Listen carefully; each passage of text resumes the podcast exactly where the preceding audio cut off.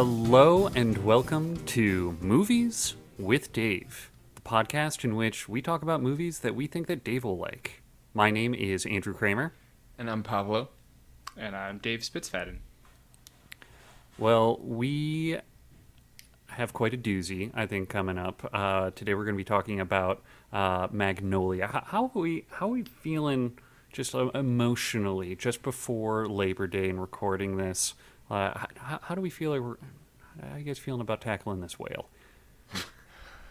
Um, I had to. I actually split this into two viewing sessions because it was it was just too long for me. It, um, yeah, it took me like five hours to finish this movie. It's a three-hour also, movie. also, I'll be honest. I thought that we were recording on Thursday, so at 6 p.m. I decided to finish it. So Sliding right in before our 8:30 viewing time. It was it was hard. I think um, not as hard as I thought when I looked at the monumental, you know, three-hour runtime. Um, but I definitely feel like, um, unfortunately, now uh, it's really hard to pay attention to things. So you know, you like pause it and like look at your phone, and then um, pause it some more, go to a bathroom, order some food. Um, so it's hard to just give you know three hours uh, of your time to like sit down and watch uh, a movie, and that's just I guess the way uh, media and how connected we are with um, you know um, electronics, the internet, uh, social media. Yeah. I think that we definitely have a problem with uh, obsession with, with media. And I think that there's too many people out there talking about movies and publishing more content that they can blast into their ears. We need to end it. Um, I mean, so many, so many men starting podcasts during the pandemic, right? Um, okay, yeah. So my, my viewing experience was uh, a little different. I think I watched this on Saturday night because I was ready for the possibility of recording on Sunday, and I was feeling pretty tired. I didn't know how long the movie was going to be, and it was you know 9 p.m. and oh man, this is three hours, and I turned it on. Uh, you know, nobody else was around, not not even the dog, and I put my phone across the room and I was just stirring. Not even yeah, not, not a creature was stirring. I was not stirring, and I just lay there. I didn't even take any notes or or anything. I was very, but like I didn't move for the whole three hours, jaw to the floor. I I was nuts about this movie. Um, What? for for me? It By felt the way, what movie are we talking about? We've been just shooting the shit without even saying what movie we're talking about. I, I did say Magnolia uh, at the top, but this is the 1999 film Magnolia, uh, directed by Paul Thomas Anderson. Uh, he is notable for releasing uh, a couple other movies. His biggest is probably um, Boogie There Will Be Blood, um, Boogie Um, Nights, Phantom Thread too, I'd say. uh, The and Master, Punch The Drunk Master, Punch Drunk Turns out a lot of the movies. Yeah, a Yeah. lot of good movies. a lot of people consider him like an auteur, you know, uh, one of these folks who just has the whole movie and has complete control and is able to build it. Uh, one f- interesting thing is that uh, this is his third movie. So the first one, uh, I believe, was Hard Eight, um, which has a lot of the characters in this one, um, which I believe came out four years before, so uh, 1995. Wait, this this is a sequel. No, this like No. it's just he, he he he's known for using um, the same actors. yeah the same Oh, actors. okay. okay. Uh, so you said the characters. I was like, dude, what? yeah, exactly. John C. Reilly's in that one. Uh, Philip Baker Hall is in it. Uh, and then two years later, uh, he released Boogie Nights, one of my favorite movies, which is about uh, you know the uh, the quote the golden age of porn and uh, That's with Mark Wahlberg and Julianne Moore, right? Who also Exactly. Julianne shows up in this. Yes, she And does. William Macy and John C. Reilly. Yeah, Is it the Uh, same movie? uh, slightly slightly different plot. Talk about Um, John C. Reilly doing dramas. You know, I feel like, um, not too familiar with him, but I feel like he, I, I just know him for the other guys. Yeah, and uh, the other guys, no, no, Step Nights. Brothers. Step Yeah. Brothers. Yeah. Uh, no, but Wreck-It Ralph. Exactly. It's just a lot of comedy. Oh yeah, John C. Reilly, the guy in Wreck It Ralph. Yeah. Um, but yeah, this is this is his third movie. It Came out in 1999, and uh, he wrote and directed this movie, uh, which is super impressive considering how intricate this plot is and how well it's directed and how mammoth it is. But also considering that uh, this was released when he was 28 years old, which is remarkable. Like you know, I, I've we- we've been able to record a handful of uh, a podcast that has no script, uh, and I'm Oh, no, 30 we- years we- old, and this is my I'm- greatest achievement. I'm positive we could film a better movie. You're positive we could film a better movie? Yeah. it sounds like Pablo didn't like this movie. Uh, no, Are- are we gonna- think- are we just I gonna think get we have into, a lot like, of potential? Well, are we gonna get into initial reactions? Yeah, let's that- uh, let, let, let's let's just get our our initial reaction before we jump into uh, the summary. So, Pab- Pablo, come on, you got something on your mind? No, no, no. I think um, I think Dave should start. Sure. Um, I had high expectations for this movie. I feel like I it's so far it's the movie that I've looked forward to the most in doing this podcast. Oh Uh, wow. yeah. Uh, I I did not enjoy it. I'll just I'll say it. Wow. Did you, have you Um, seen Boogie Nights or anything? I had not seen Boogie Nights. Uh, and there are things that I, I get why people would like it, and I and there were things that I did like about it. Like I thought the kind of undertone of the classical music that was kind of like churning it along. I, I liked I liked John that Brion. a lot. Yeah. Um, I just thought that it was like I stopped watching it. I intended to sit down and watch it in one go, and I got halfway through and I was like, I cannot finish this right now. Um, and then had to kind of like drag myself to to watch the rest of it. Interesting. Pablo? Um, I think first of all, I think the movie could have been um, at least like thirty to forty-five minutes shorter, and it would have been the exact same thing. Um, I like some things. I think it's an interesting movie, but it didn't really it didn't really move me. Oh, wow. um, I think that there are a lot of very powerful scenes in this movie, uh, for sure. Um, but I just think that um, I would have been a lot more interested to maybe see a little bit more of each character rather than see a lot of characters um, inter semi interconnected. Gotcha. Um, so to me, it's just a collection of really good scenes rather than uh, something that you know like is cohesive and, and moves me. But that's just me though. I know. Gotcha. uh, Maybe- I'm interesting to hear what you. What Maybe you Pablo thought, and I just don't like film. Maybe Yeah. that's yeah. Yeah, you guys are more into movies, but as soon as we start to dip our toes into films, you guys fall off the wagon. Um, I I loved this movie. Um, I kind of knew that I was going to love it. Um, if you guys didn't like this, I definitely don't recommend that you watch Hard Eight because it's um, it doesn't have as many plots going on and characters going on, but uh, you know it definitely pushes you and i think that this that's what this movie does as well. It really just kind of pushes the audience to see these flawed characters and look at all of these relationships and you know what is uh, asking questions like what is family? What is love? Um, what what is somebody's responsibility to another person? Uh, i'm a sucker for long shots so like you know there's you know an unbroken, uh, you know, 135 second uh, long shot when they're bringing the kid into the uh, the game show. Studio, right? Yeah, Yeah, in the That- studio. that is a that's a good scene. I, I'm I'm nuts about all of that. I, I thought that all of the characters gave standout performances. Like I, I've got like a, a thing here that shows like their names and faces on the side, but every single one of these characters I'm not like, uh, who was this? How how were they related? And the the fact that I'm able to so quickly internalize all of these characters in this web, and to me, it had me wondering how it was all going to work out. um, I was nuts about. I think it does take a little bit of a misstep uh, at the end, um, which we'll we'll cover in the in the summary.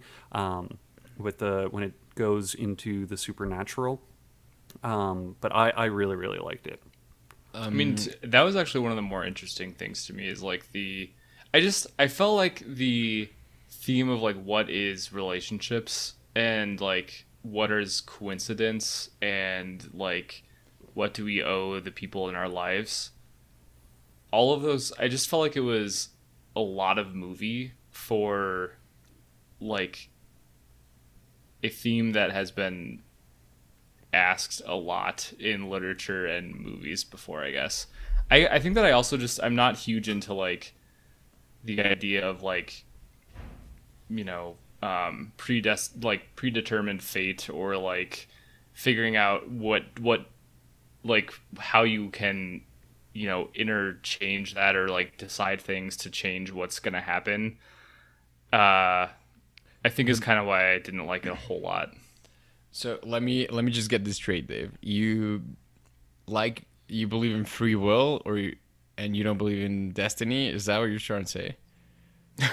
Uh, no, I don't. I don't think I necessarily know what I believe. I just, I just think that there are.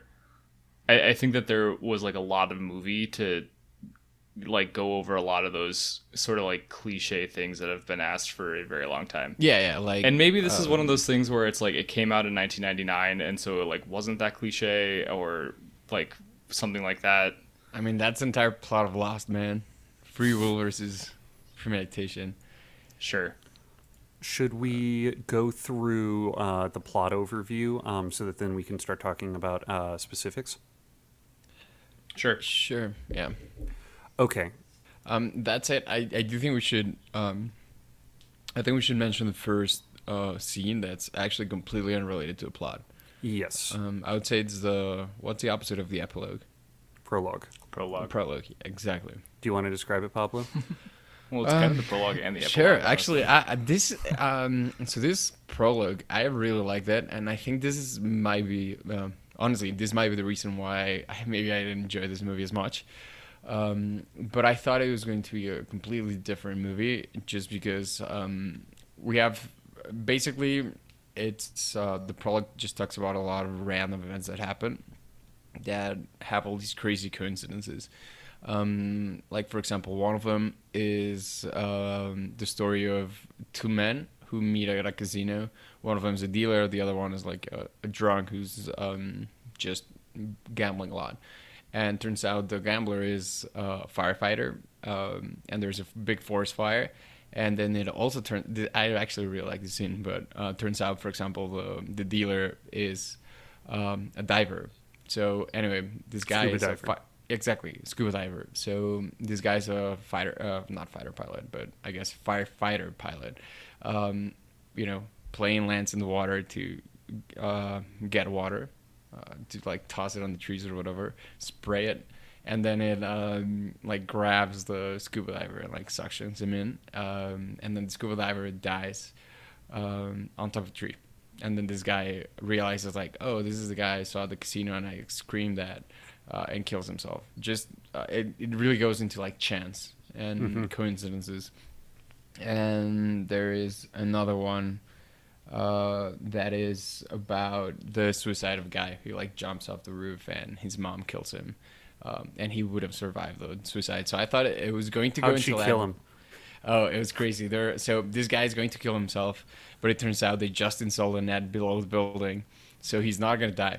So basically, he jumps out the window, well, out the um, like top. How do you say it? Top The floor, roof. whatever, terrace roof. Um, and his parents are like down below in the building having a, a fight uh, with a rifle who that apparently is never loaded. And you know the mom threatens the dad, shoots a gun which is never loaded. Uh, but this guy, the son, ends up actually loading it beforehand.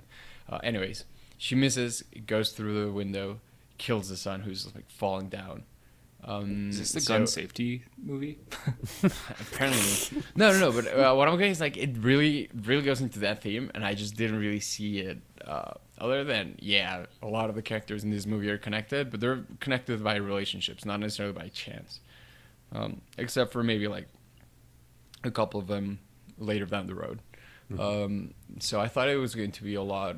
I guess and, like and the way the way that it's the way yeah the way that it's shot is that it, it's like really quick like you know uh one one of the the the dealer was Patton Oswalt and it's like Patton Oswalt was a dealer who was serving he just so happened and it's all voiceover Yeah, yeah, and it it's like a- snappy you know scene Yeah. scene scene and it's, then it's almost like a different film. I think. Yeah. Uh, you think you're gonna get like a quirky, uh, interesting, well, maybe not interesting, but just a quirky movie with a narrator and a lot of like funny things happening. yeah Um, and then it just, you know, it's a full fledged drama. yeah it's it's it's a drama uh you know with the focus on the characters but I Um, mean, it, it- but it like that that prologue of that storyline is. Mm-hmm. I actually I disagree. I feel like it does kind of set the table for saying like now we're gonna see all of these relationships throughout the entire movie that are all interconnected and they're like based in relationships and like childhood trauma and stuff and how it like results in what ends up happening. It's like it's just like a smaller version of the movie.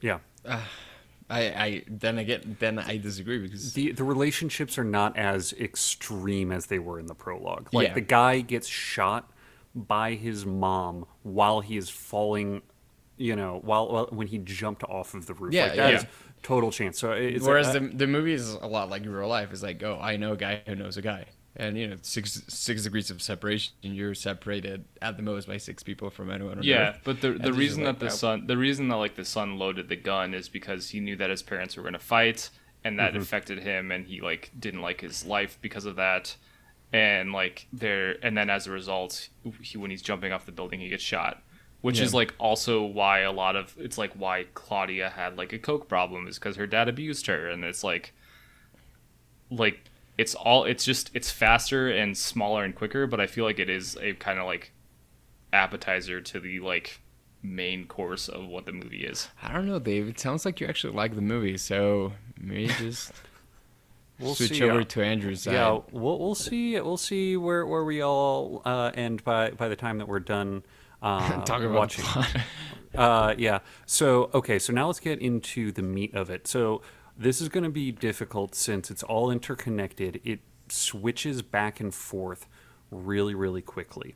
Um, so there are, I would say, t- nine main characters in the show, and I would say that there are uh, three main clusters of groups that everybody is connected in some way. We're, we're looking at a little chart to remind us, uh, you know, everything that's going on. Um, but the, the two main groups is um, what I'll call the the Earl group, um, which is uh, consists of uh, a man is on his deathbed. He's in his, uh, I think, late 60s, early 70s, um, dying of lung cancer. He's being treated by Phil, uh, played by Philip Seymour Hoffman, uh, who is his nurse, his hospice nurse, who's staying at uh, Earl's home. Um, we see Linda, um, who is played by Julianne Moore, uh, who is Earl's very young, um, troubled wife.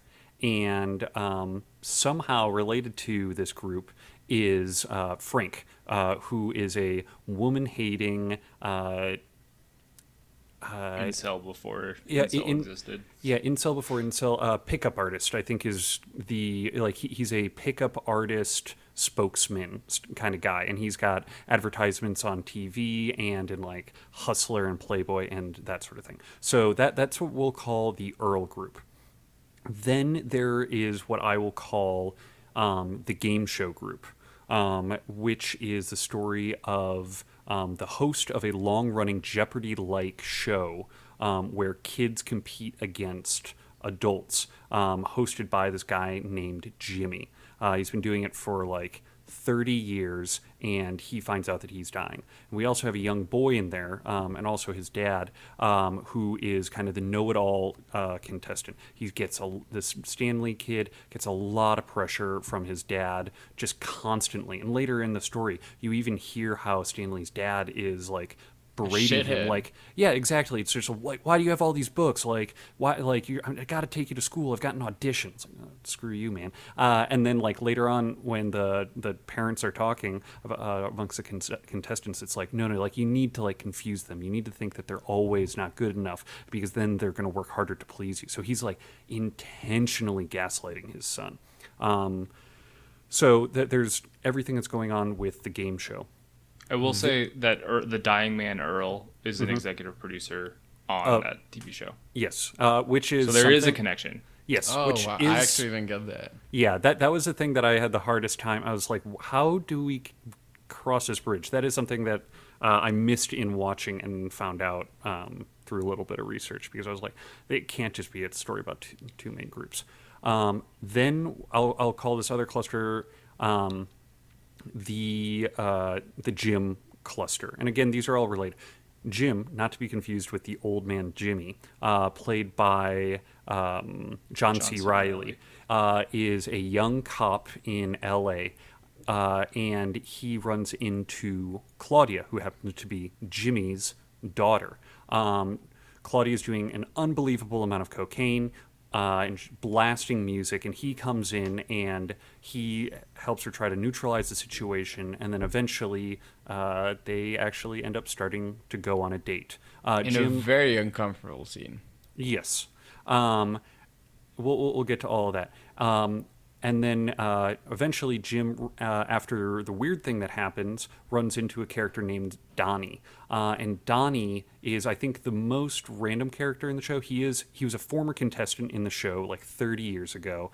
Um, He's later on helped by Jim, but his story is mostly by himself, in which uh, he was famous on the show. He's no longer famous. He's in money trouble. He's losing his job. He's desperately wants to get braces because the the man that he loves, this beefy bartender, uh, also has braces, and he thinks that by getting five thousand dollar uh, worth of oral surgery, then this guy's going to fall in love with him. So that's that's those are the connections. Uh, and then all sorts of things kind of work out from here. Uh, for instance, Earl, uh, the the producer, the dying producer, uh, whispers to Philip Seymour Hoffman, the nurse, uh, "I want to see Frank, uh, Tom Cruise." So eventually, we find how we learn more about that messed up relationship, and you are questioning why does Philip Seymour Hoffman want to try so hard to help. Um, uh, eventually Stanley pees his pants during the show, like uh, you know, and his he knows that his dad's gonna be mad at him, but like, did he almost make sure to pee his pants on purpose? Uh, because like he uh, of the stress of everything that he's going on, or is it something that was just going to happen? Uh, Jim and Claudia eventually go on a date, even though he's a cop and she is a clearly a messed up drug addict. Um, but you know, he has a lot of issues himself, and they get to understand each other. And what I love about this movie is just every single interaction to me meant something and made me want to know how everything was going to resolve. Uh, and to me, I, I found all of that that very powerful. Um, so, um, do you guys want to add anything to that that summary, um, or um, is there anything in particular that you want to you want to hit on? I was thinking that we might Start I mean, I think I think that a lot of the Yeah. a lot of the like plot is sort of driven by those relationships, and I think Mm-hmm. all of those relationships that you described, like uh, Frankie, the pickup artist, and Jimmy Gator, or not Jimmy Gator, Frankie and his dad Earl, who is a dying man, Mm-hmm. like Earl like abandoned him as a kid, and then also like Jimmy Gator, who is Claudia's dad, like like abused her, molested her as a kid. So like there's another Alleged, Uh, alleged. Well, he actually doesn't yeah. know. it definitely he doesn't even know. happened. yeah. I- if you say you don't know, yeah, he you- definitely you, did it. You did it. And then if you and say- then like yeah. yeah, and then like the Stanley, the child contestant, and his dad clearly Yeah, an abusive relationship Just- there. So like, I, and um, yeah, there's just like childhood, uh, child abuse, and uh, messed up parent relationships Yeah, throughout the entire yeah. thing. there isn't really Which- a, a whole lot of plot. I think it's just like these people going through, um, going through their past Dealing with their trauma. Yeah. dealing with trauma. Yeah, that's kind of what the movie specifically their trauma related to their parents.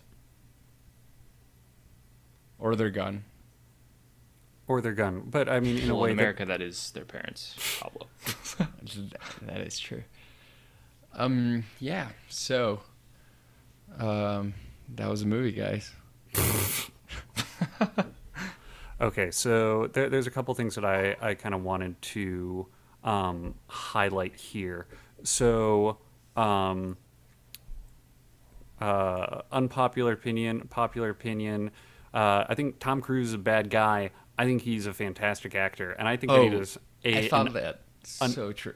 Yeah. unbelievable job in this movie. And honestly, I felt so uncomfortable watching him because uh, his his arc is mostly you see him and it starts and it's like like I'm a pickup artist and what, what was the slogan? It's like Seduce and destroy. seduce, Seduce and and destroy is Yeah. the name of his seminar in, in relation to women and just like the intensity that you see behind his eyes and it's like honestly i i've in my notes i called it the, the scientology twinkle uh, Yeah, the yeah, yeah. scientology twinkle is there and it's just like you know and he's still got the uh mission impossible 2 long Yeah, hair it's like, uh, was it an incredible acting job, or is he really just that crazy? Exactly, exactly. It feels like he turned that normalness dial down.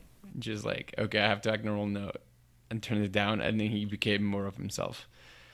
Uh, but it was in such a good performance for him. he had to make a decision though to turn Yeah. that down, and Yeah. the character Frankie, I think, is so well realized. Yeah.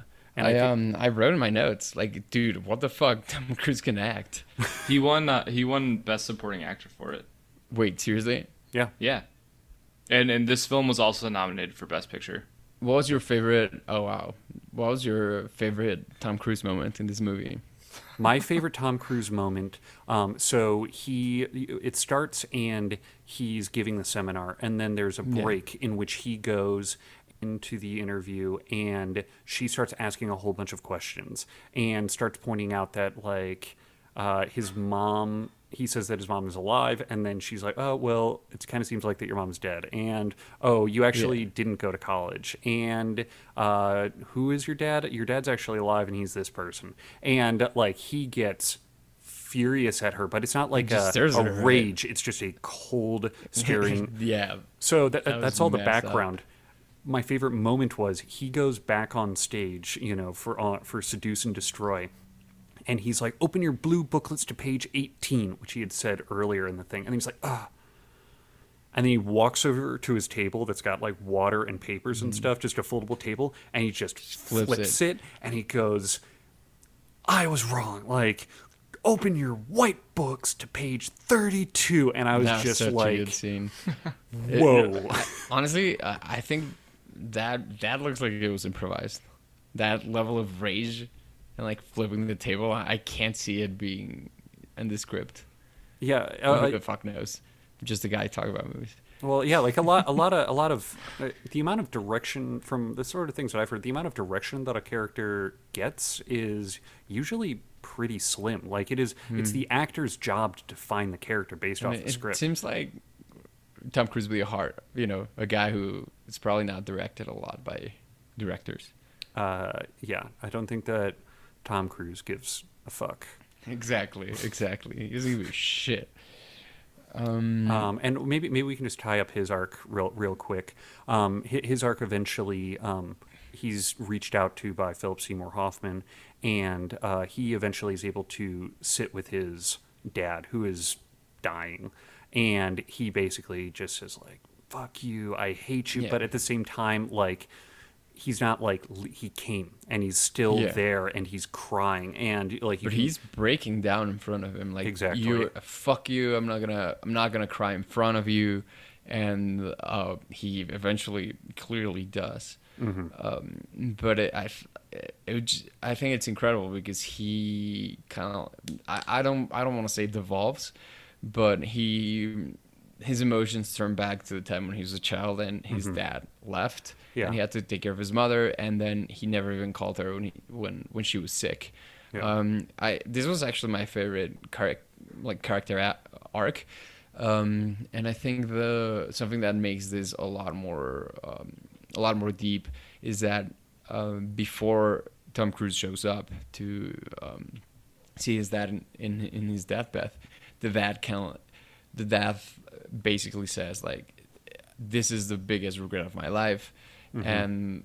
um, to the to the nurse, the male nurse who's played by Philip, uh, Philip Seymour Hoffman, and you can see he really regrets it. It's that, uh, and he says like all those things that I wanted to be, um, they don't matter because I just regretted everything that I did.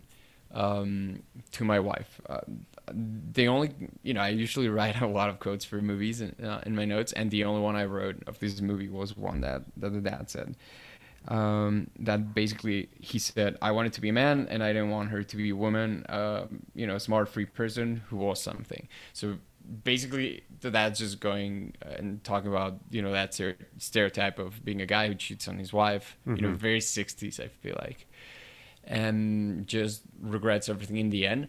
But what really drives home, I think, this uh, minute plot forward is that he never gets to say that to Tom Cruise, who's his son. Yeah. Uh, he's like already incoherent Yep. by probably, um, you know, metric fuck ton of morphine. Yep. But he never gets to say that to Tom Cruise, and Tom Cruise is breaking down, and the only person who's, um, who's really witness to this is Philip Seymour Seymour Hoffman, who's the nurse, but he never actually tells Tom Cruise like, "Oh, your dad actually is."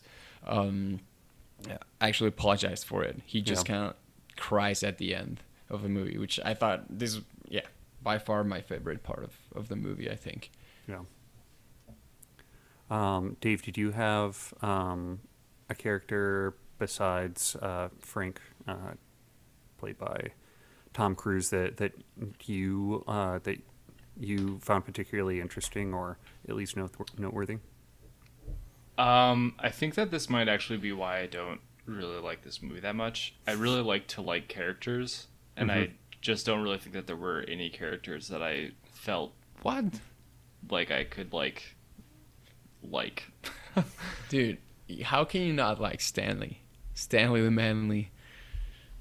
So, uh, yeah, I mean Stanley the kid. I think he was interesting, but like you know, he's just a kid. Yeah, dude. I, you All know, could- you know what I actually, you know what I. So there, I was actually Pablo as you were talking. I was thinking, there's also the um, the witness to the murder who's a kid, Oh yeah, the kids are And- great in this movie. yeah, and they're- they're and they're only kinda like- who are blameless. and they're also like all knowing. Yeah, exactly. Like, and so I thought, like, I think the kids were interesting. Um, Maybe it's uh, an allegory for like child purity or something, innocence.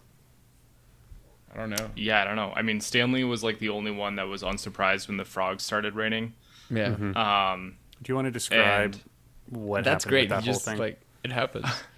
Something yeah, happens. there's, it, it just it just sort of happened. I don't. There's not Before. Dave describes this this scene, this crazy scene, I just gotta You- say, get the kid some fucking pants, man. What the fuck, dude? All, all the time they were wasting this this time. They know the kid like peed his pants, and they can't go find a fucking pair of pants for the Well- kid. And like the while the guy while the host is just having a heart attack. Fuck. Yeah, I mean, it's kind of like a discombobulating scene because it's kind of like the climax of everything comes together. It's like the so the kid is on a winning streak on the game show, and it's, By the way- he Dave is big into game shows. I do love. It's part of the reason I was so excited to watch this movie. Um, You're just disappointed that it wasn't just Jeopardy the whole time. yeah, yeah, true. Um, and the like, there, he's about to like break the record. Um, he knows that there's a lot of pressure on him, like from his dad and the audience and everyone. Um, and he's about they're about to lose to the adults. It's it's the game show is kids versus adults, and But you should also add what happens to Stanley. Why does he stop stop answering questions? he Well, he has to, he like pees his pants. exactly. Yeah, he Yeah. has to pee, and nobody's listening to him. and The he kid- starts yep and he like pees his pants and then it's like the final round and they, the kids have to choose one kid to go up to the front and uh, they they obviously want stanley because he's like the best and stanley's like i'm not going up there. I peed my pants. Um, and so as that is happening jimmy gator has a heart attack. The the or not a heart attack. He's like dying of cancer and he like collapses on stage. Um, and then I'm honestly not really sure where it goes. Like everything just sort of happens, and the um, William Macy, who is like the former whiz kid, is like running through the streets, and John C. Reilly, the police police officer, is like trying to help him and like chasing him, and then like the uh, William Macy is like on the building and he's like shouting down to John C. Reilly, and then all of a sudden it just starts raining frogs, Big frogs like big frogs, lot of like frogs. straight out of the Bible.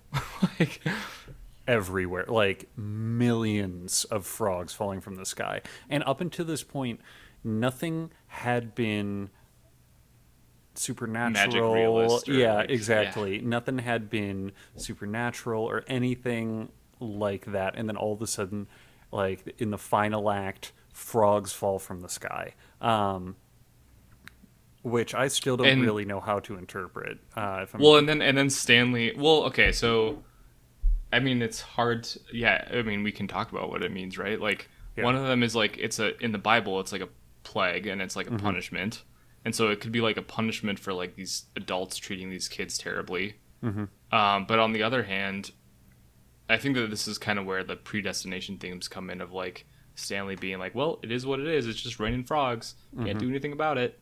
And it's just kind of like that's what these relationships are. They're like can't do anything about it. Just kind of happens.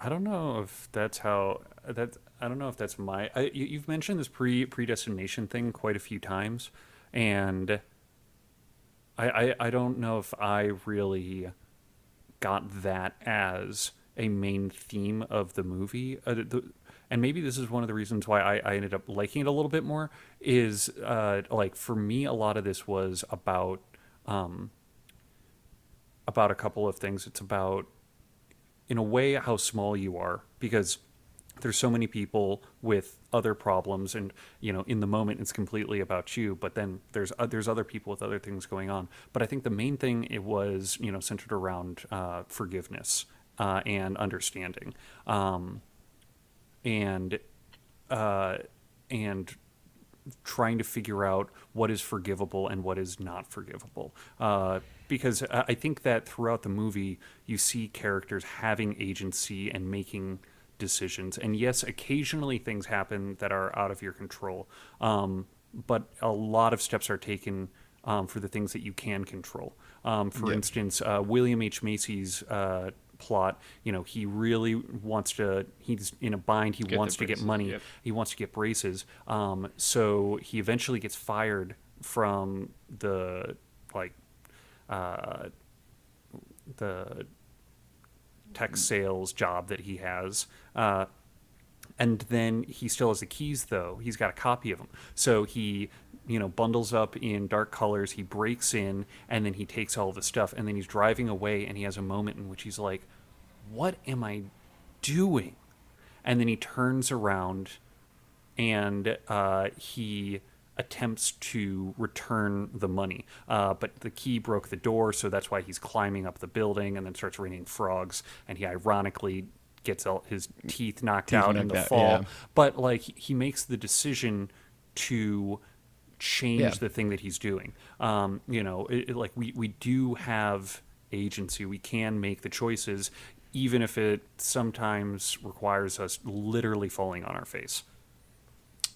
Yeah, but I think at the so maybe I think that this might be why I didn't like it and why we might disagree some. Like at the end of the day, it came down to like you can try to change things and like you should try to forgive people for like what they've done and you should try to like do all these things, but also there are just things that happen and that sucks and Yeah, and That's I, I'm just I'm okay of- with like a non. I, I- I'm I'm comfortable with a non-dualistic, you know, interpretation to reality. Like you can have both things, and I think that that's one of the reasons why I like it is because uh, a lot of the times it's things are either um, well that's just the, the way that things happen, or it's you know family and forgiveness is all. Yeah. But I think that it's it's But- this this combination of these um, realities that that makes the message stronger for me. Yeah, to me, this movie is very much about people who are haunted by their past, um, because it's very clear. You know, everyone is haunted by their past except for the kids, right? Um, except for the rapper kid, who's hilarious, and then But yeah, but what's happening to the kids will haunt them for the rest of their lives. exactly, exactly. Yeah. We're, you're you're kind of and you know the the small kid uh, who's a rapper, I guess not so much, but especially with Stanley, you almost can't. You can see that he's maybe a representation of the you know of William H Macy's character, who's Donnie, right? Um, because they were both um, Yep. like Wiz uh, game show kids. And there's two other things that I, two recurring themes that I, you know, besides this like haunted by past thing that's going on, um, two more themes that I'd like to discuss with you guys, but I didn't, I didn't quite uh, know what they mean. I, I, you know, I saw that they're, they're recurring themes in this movie, but I don't know what they mean. Um, so I'm bringing them to the table. The first one is, um, you know, cancer, um, this the disease. Uh, there's a lot of characters in the plot, both uh, in the movie and mentioned just in the movie that that are dying or died from cancer. One of them, for example, is um, Tom Cruise's mom, and then obviously his dad. And then uh, then you have the game uh, game show host who also um, died of cancer. So a couple of characters here and there. I think there's there might be a couple more, um, but I think you know not as smart enough to say what it represents, but I think uh, it it probably means something in this movie. And then the other one that life I is do, uh, the way I would I would Yeah, interpret that. for it. Life is just full of cancers. You know, Well, cancer. yes, things you can't escape. like um, cancer is something you often can't escape. Yes, but how you respond to them is something that you can choose. Yes. Like it's again, uh, it's it's Yeah. both. I'm not I'm not saying that Yeah. your your point is not. Yeah, so it's it's both. Uh, and uh, how, how people react to the things that are going to happen to them. Um, Okay. Yeah. I like that. I like that interpretation. Um, then the other one, and I don't know if you guys actually know uh, or notice this, but this movie f- talks a lot about, a lot about the weather. Um, there's title cards, black, between maybe the you know Acts or something, yeah. each hours or acts exactly where they say like oh this day weather is sunny and then when the game show climax of the movie emotional climax maybe. Not not the frog scene but the the game show when when stanley pees himself and all that. Um, they say oh it's raining um, you know the the black title screen. And then at the end also a different weather one. And throughout the movie uh, especially during the game show stuff a lot of characters say this one phrase uh, that's man it's really raining cats and dogs several characters mention this and you know it's not a very common expression but a lot of them mention this um, I, I, I would say know it's a pretty common expression. I don't know in Mexico. I don't know man Gatos y But- perros. but you know you have four different characters who say this in a movie um, that's Yeah. to me that's not normal screen you know script writing or Right. screenwriting whatever Right. I mean, It- it's again, something s- that very deliberate Right. I, I mean, to me, that is like another. You can't control the weather. There are things that happen, and you and to like Andrew's point, yeah, you can like put an umbrella on, wear warm clothes, but like there are still things that are going to happen that you can't control. yeah david what do the cat and dog mean that's what i want to know I I don't think that means. I don't know. I think if it that's just anything. the weather thing. i don't know dave i'm gonna have to tweet Tweet at uh, uh, yeah, Paul pta or paul thomas anderson Paul Thomas Anderson. There we go. PTA. Um, so I want to talk about Jim, the cop. jim the cop the one who is hunted by you know hunted by losing his gun haunted by losing his gun. So I thought that I, I understand Dave's point. He doesn't really like anybody. That's fine. Uh, but I loved feeling uncomfortable about Jim the cop. Uh, Yeah. John C. Reilly has a big mustache. Uh, he's a cop. Um, I think that at the beginning it's got like little bits of him, you know, with those like weird '90s uh, like videos for Like dating. phone dating. Yeah. Yeah, Yeah. like and I, I really like like, and he's one of those people that like, you know, feels really, you know, really wants to do the right thing and has But routine and They and they do sort of mention that he people make fun of him at work. Some something La- like that, later right? on, later Yeah. on. Um, but he's like one of these people.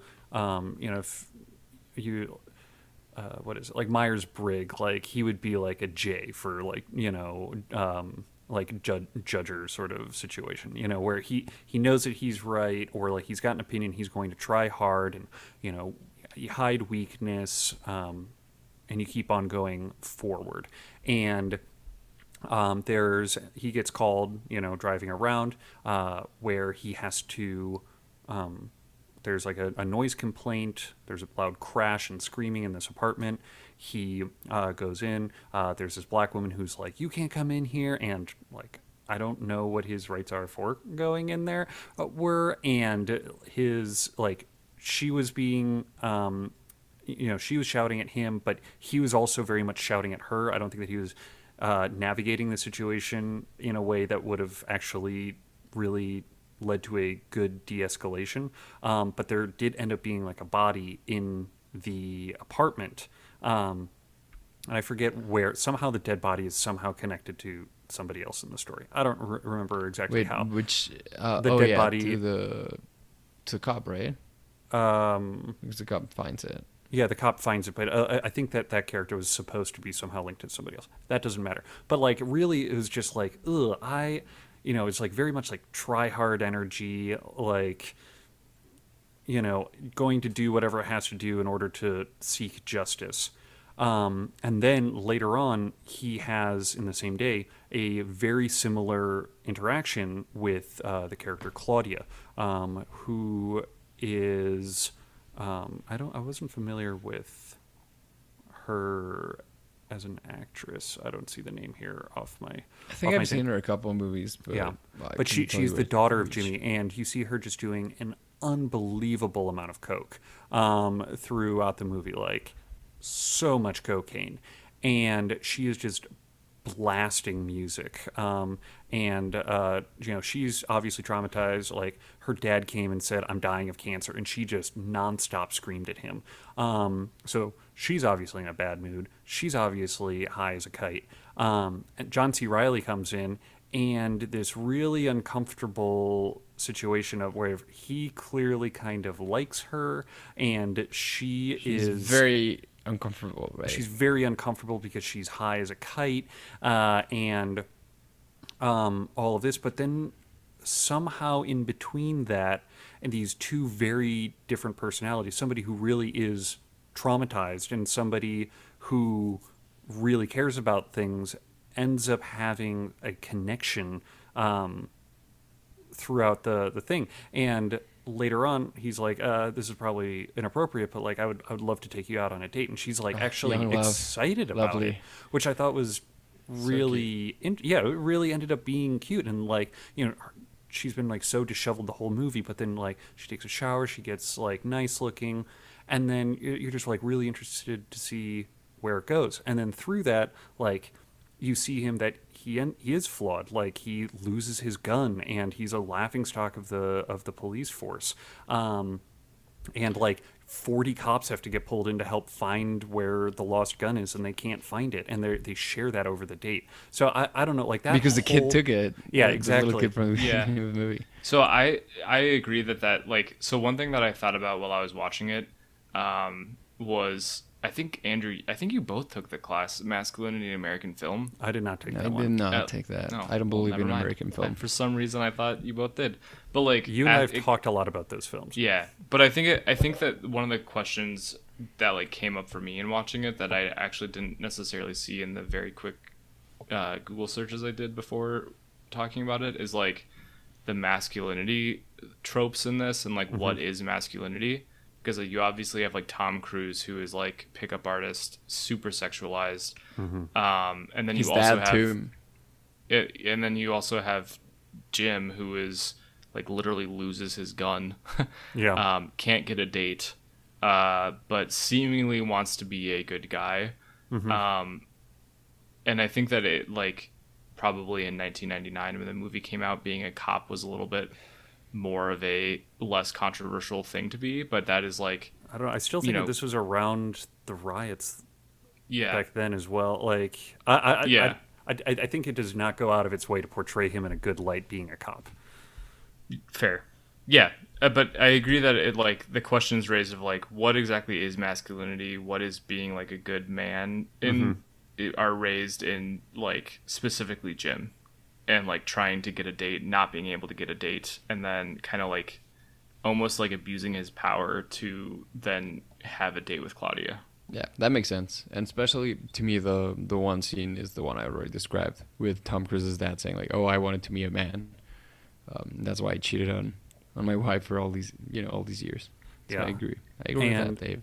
I, and yeah, no, I, I, I that, that's one of the reasons why I think that the character uh, is so fascinating because um, they, they're playing with that idea, like what what is good, like in, in a lot of to other folks, like you know, this would be a poster boy in a lot of ways. Like you know, he eats his Wheaties, he you know goes in the job, like he always like you know when things get hard, he doesn't turn away, yada yada. Um, and I, I I, I just like I, I think that this the the themes of are, are just like I keep on saying the word non-dualism. Like it can be he can be trying his his best and he can have qualities that are good, but he all these characters are exactly that. It is flawed. Like it is incredibly inappropriate for him to ask her out on that date. Um, and like she certainly And it's the only date he can get. and, and it's the only it's the only date that he can get. Power but dynamics, at, man. At the yeah, but at the same time, we like the the sort of things that he might be able to provide for for Claudia might be the sort of things that that she needs because other people are just you know sleeping with her and not actually interested in the problems because he's he's laying all like all the things out uh, right in front of her and she's like laying out all the things in front of her as well which is why I just thought it was so interesting. Like the it's these flawed broken people finding finding each other. And i'm not endorsing in any way the asking her out as uh, as a cop. Uh, No, go go ahead. Sorry. um yeah. Uh, and uh, you burped and i have now lost uh, my train of thought. But like I, I- just thought that like the the way that that whole relationship was was portrayed. Oh and then at the end uh, after the frogs happen uh, and William H. Macy is knocked off of the building and his face is busted and he's not able to return the money um, to his his job. Um, if he really, if John C. Reilly like was a by the book guy that he's kind of portrayed as in the beginning, then he would have just turned him in.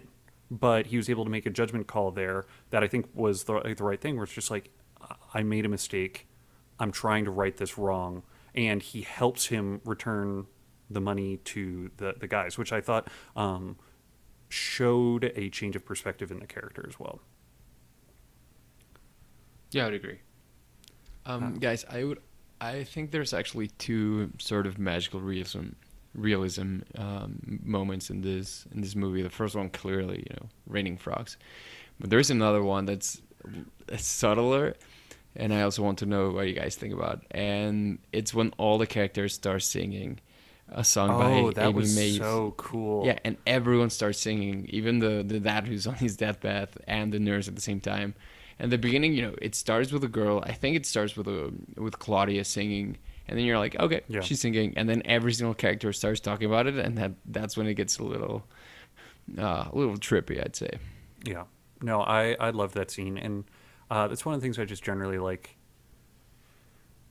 The like yes, you feel the discomfort in a lot of like the characters and where's what is the actual plot, but like the to me, I, I like watching his movies because you can just kind of feel like the craftsmanship in a lot of these things, and you know the experimentation. Uh, you know whether it be long shots or quickly changing in between scenes, or uh, you know a- including this musical number. I- I thought that was a lot of fun.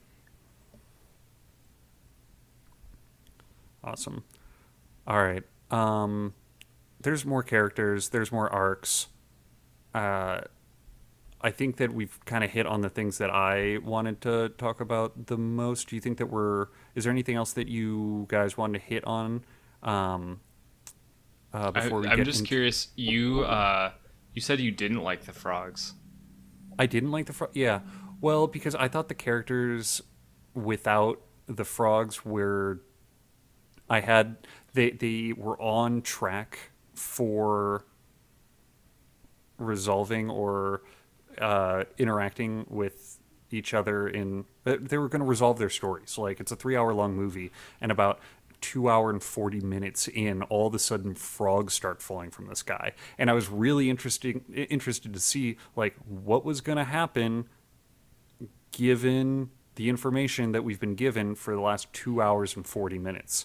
And then all of a sudden you have you know the um, you know, this Deus ex machina, like literally, like God or or something, uh, you know, coming in and changing everything. However, I think that throughout the the conversation, I think that um, my focus kind of on you know the the redemption thing, uh, w- your comments of stuff will happen. Uh, I, I think I kind of since that is a, a little bit of a that that has been a theme of it. I think it is maybe still a little heavy handed. Uh, but I, I think I value it more now that since we've been able to talk about it um, than when I was watching it. When I was watching it, I was like, Sure. "This is insane! Like this is an Yeah. absolutely crazy thing." I was just really excited to see where the movie was going to go without that. Yeah. Um, I I like as I said, I think I I really liked a lot of individual scenes. Um, as a whole, I think there were maybe too many scenes, too many characters. You know, I cared about Frankie's dad. That was incredible. I, we cared about Stanley, but then there's Linda who's dating the dad, and I guess it's cool that uh, you know she she's related to all of them, and obviously you know she regrets what's happening. But I just think that there were too many characters. So to me, it was the cop, Tom Cruise, and then Stanley that really stood out for me. And I think Not At least Seymour for me- Hoffman. exactly maybe we could have seen a little more of each one of these characters um, in two and a half hours. Um, so I think it, to me, it tried to do so much that uh, it kind of lost me. But Yeah. that's just me, you know. Yeah, and and, maybe and my my my kind of rebut to that, uh, and I, I I am generally an advocate of shorter movies. The reason that I value it being as long as it is is because like not a lot of movies try try something of such a large scope, um, and it feels good for it to like it, this is in a lot of ways the opposite of the movie that we talked about last week right uh, it's the opposite of the green knight wi- in which it really dials in on one character for a Yeah. very long time whereas this is focusing on so many characters um, and with so many more plates in the air um, and I, I- thought that just like I, I I respect the attempt at something so out of the box um, yeah, so much. I, I I could agree with with that. Yeah. Cool. I I would say I like this movie more after discussing it. I would not have watched it otherwise. I still wouldn't say I like it. I agree. It's, but it's I, definitely but not. It's, it's a movie to watch if you like want to have things to talk about and like yeah, but it, dig- would you dive into it. I would say. would you watch it again in you know within the next year? I probably wouldn't. I probably won't, but I also don't wa- rewatch a lot of movies. Um, and you also have a podcast to run. yeah, I got a podcast. I'm very, I'm very busy. No, uh, I, I've got. Uh, I would say that I usually end up watching these movies, you know, like once, you know, like once a year. Like so, I'll, I'll, Yeah. I'll watch Boogie Nights, like you know, like once Yeah. every other year or something That's- like that. So that there's like a cadence to it. Yeah, yeah. Is this your favorite Paul Thomas Anderson movie? Uh, n- I don't think. I think that um, Boogie Nights achieves something similar Yeah. over, um, but rather than it being one day, it's over decades. Um, and I think that it, it, it succeeds in um, in that. Yeah, I I haven't seen too many, um, too many Paul Thomas Anderson movies. Like, I still have to see Punch Drunk Love. I've seen The Master, but honestly, I was too either I didn't know English enough or I was too young to actually get it. Um, Yeah. Haven't seen Inherent Vice. Uh, actually, have I, I feel ashamed to say this, but I haven't seen There Will Be Blood, and I, I would say that There Will Be Blood is the one to watch. yeah, Like, but I did. I agree. Uh, Oh, you've but I it? did love the Phantom Thread. Uh, Wait, you have or really have not movie. seen There Will Be Blood? I have not. I have to. I have to watch it. Yeah, well, I think that we'll watch it at, at some point, and I think Yeah, that and we should also watch Phantom Thread because I, I think you guys would love it. cool. It's a crazy movie. Both of Oh. those movies have been on my list for a while. All right. So let's go into some of our uh, some of our segments. Um, the question here uh, is our our favorite. Uh, would Jim Carrey have been a better fit? I feel like the Depends. I was thinking which about this. character. I was well. I was thinking about this today. I feel like we should just expand it to: Would there be another actor or actress who would have been better in this movie? No, no, no, no. It has to be Jim Carrey. It has to be Jim Carrey. I think Jim Carrey could have done Tom Cruise's role. Uh, I don't know if he would have done it, but he could have, you know, as well. But I think he could have done ninety percent of it. I think he would have been a much better John C. Reilly. Um, Really? maybe. I Maybe. No, I think John C. should Reilly- have been in uh, this movie. All right, get this. Jim Carrey as Phil and Frank and Linda and Earl and Stanley and Oh, I Donnie and love that. Jim a and little Claudia. I would- and Sellers action watch going that. on. I would watch that.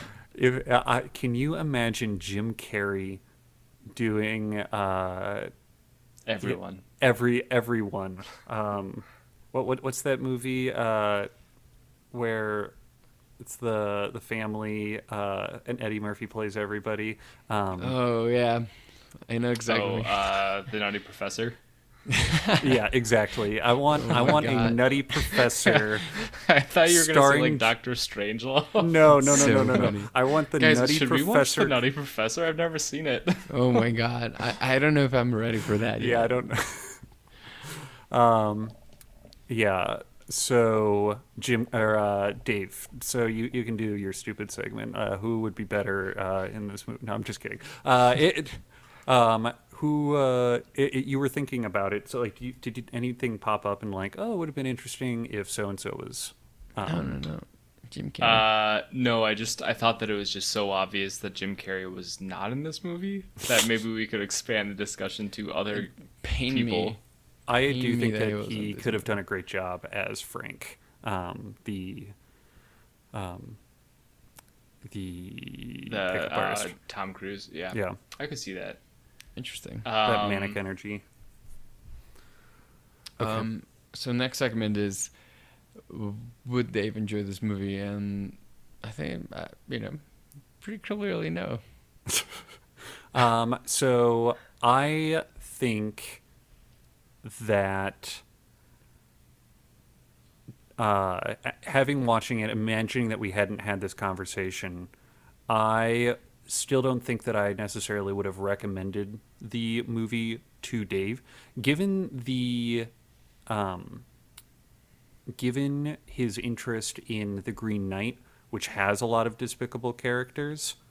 I think that I expected him to like it probably more than this discussion had. Um, so, would I recommend? Would Dave like this movie? No. Would he appreciate it? I think that there's a lot to appreciate about this movie. I think he would appreciate it. I think that Dave should watch There Will Be Blood. Would he watch it in one sitting? Never. I was planning on watching it on one sitting. However, that didn't start until 10 p.m., so that's part of why Yeah. it got split up. I think that if I had come in come in with like a better expectation of what it was, I would have appreciated it more. Um, and I do value that it's like started a lot of conversations.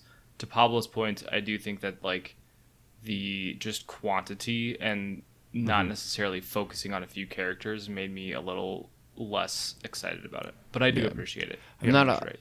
And I, I do have to confess that I'm not a huge fan of these anthology type movies, with a lot of characters. You know, the mm. best one The of all ensemble time already ones. came out, and it's called Love Actually. You know.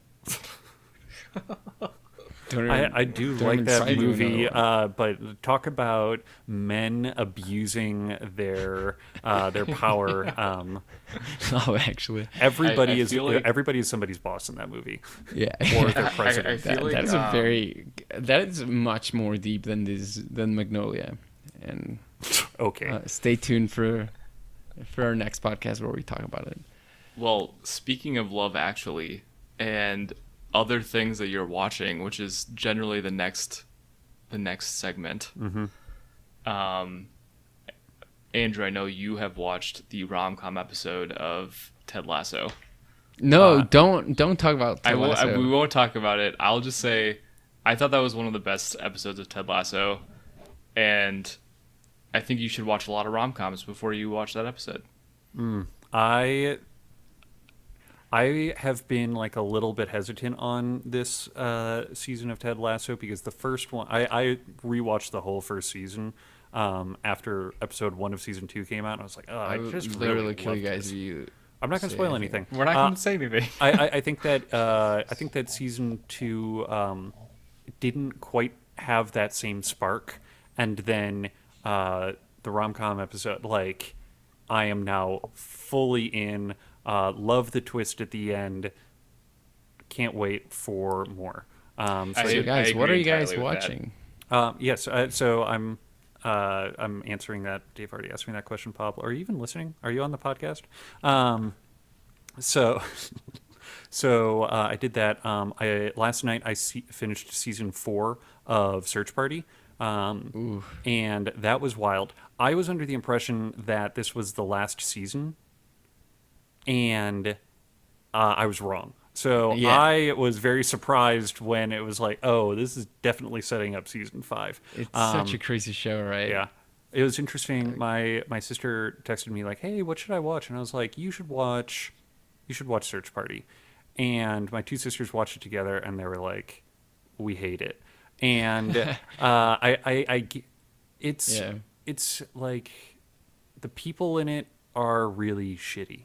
Um, And if you can't hang with that, and if you're not, if you don't want to hang out with that satire, then like you're gonna have a bad time. That's true. Um, So I did that. Um, I've started playing um, another game because I just play too many games. I've been playing a little bit of Final Fantasy 14.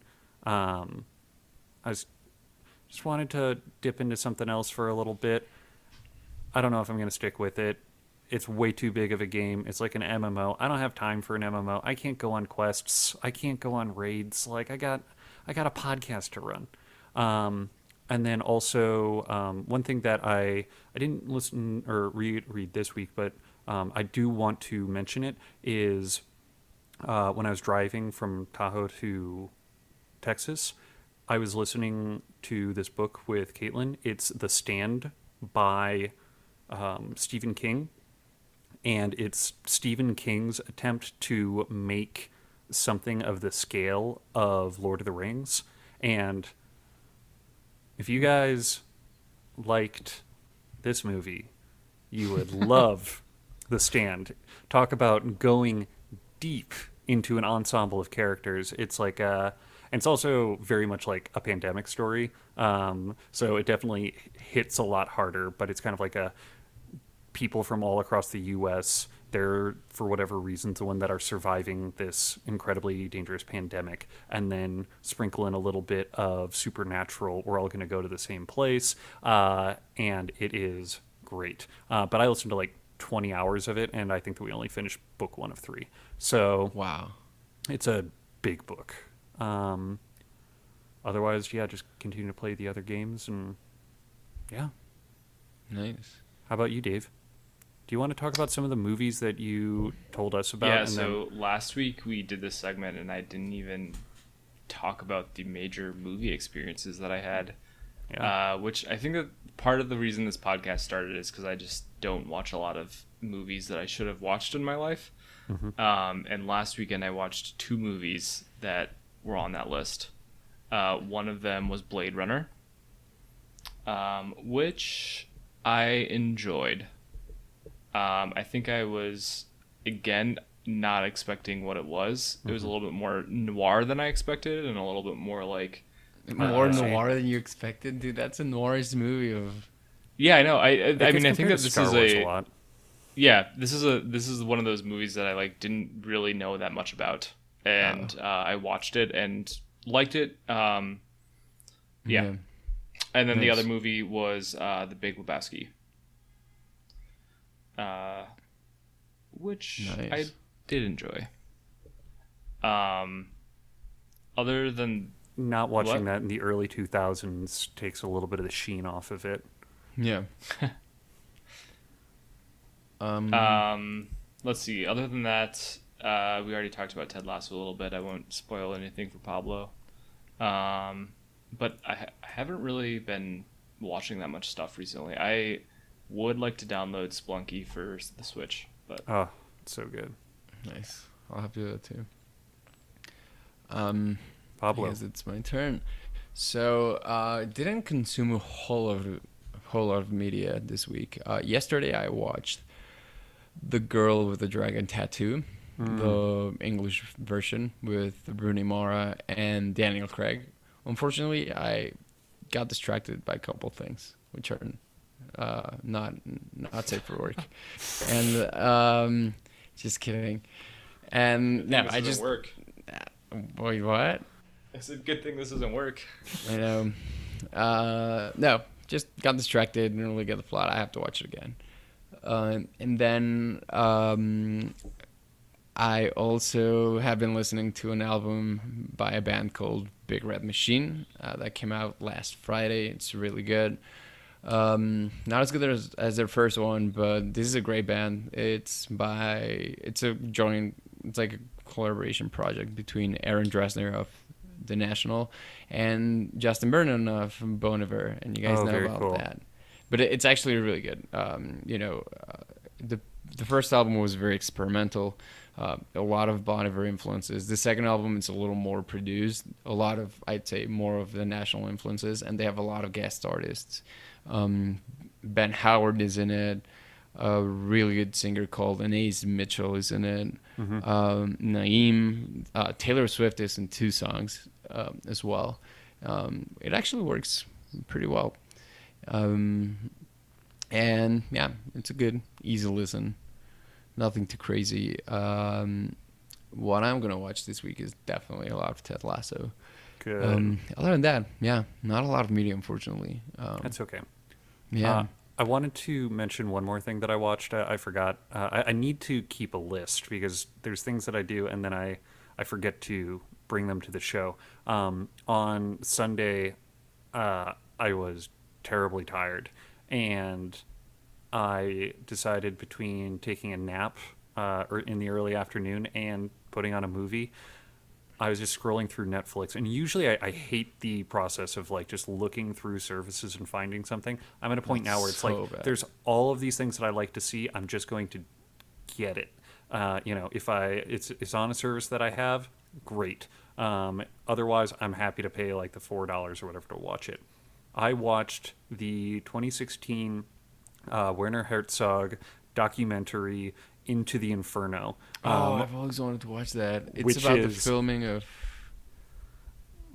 of what's what Pablo? Of Apocalypse Now. Is that what it is? Volcanoes. Yeah. Oh yeah. Uh, and you know, it's just Werner Herzog just being like so nihilistic about like all of the things that are around us. The ground is shifting. Everything that us humans do are pointless. Yeah, and it's just like shit, we're not And like you're watching, he's saying this over like these beautiful like mounds of lava and also explosions destroying cities, and it's just like, whoa. Um, Wow. I don't watch a lot of documentaries. That one was good. Highly recommend. I mean, Cool. nihilistic Germans, Big Lebowski. Yeah, A lot Mm. to talk about that there. All right. Well, I think that that is everything that we've got. Uh, thank you, everybody, so much for listening. Please join us on our uh, our Instagram, Movies with Dave Pod. Uh, if you like the show, share it with a friend.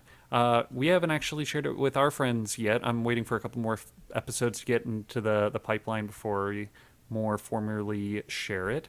Uh, and also, thank you so much to Matt Gunby, who did our intro and exit movie. Uh, or, sorry, intro and exit music. Uh, thank you all so much for joining. I'm Andrew Kramer.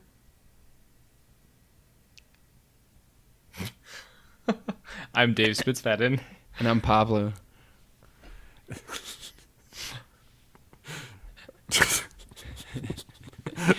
Pablo, Wow. why did you go out of order? I don't know. I, I wasn't expecting to, to you to say that. To say I'm Andrew at the end. this is what we do every single time. We do it at the end. we do it All at the right. beginning. Uh, thank you, everybody, so much for listening. One last time, I'm Andrew Kramer. I'm Pablo. And I'm Dave Spitzfaden. And I also Thank you all so much. Name. Okay. Thank you and goodbye. Low. Pablo.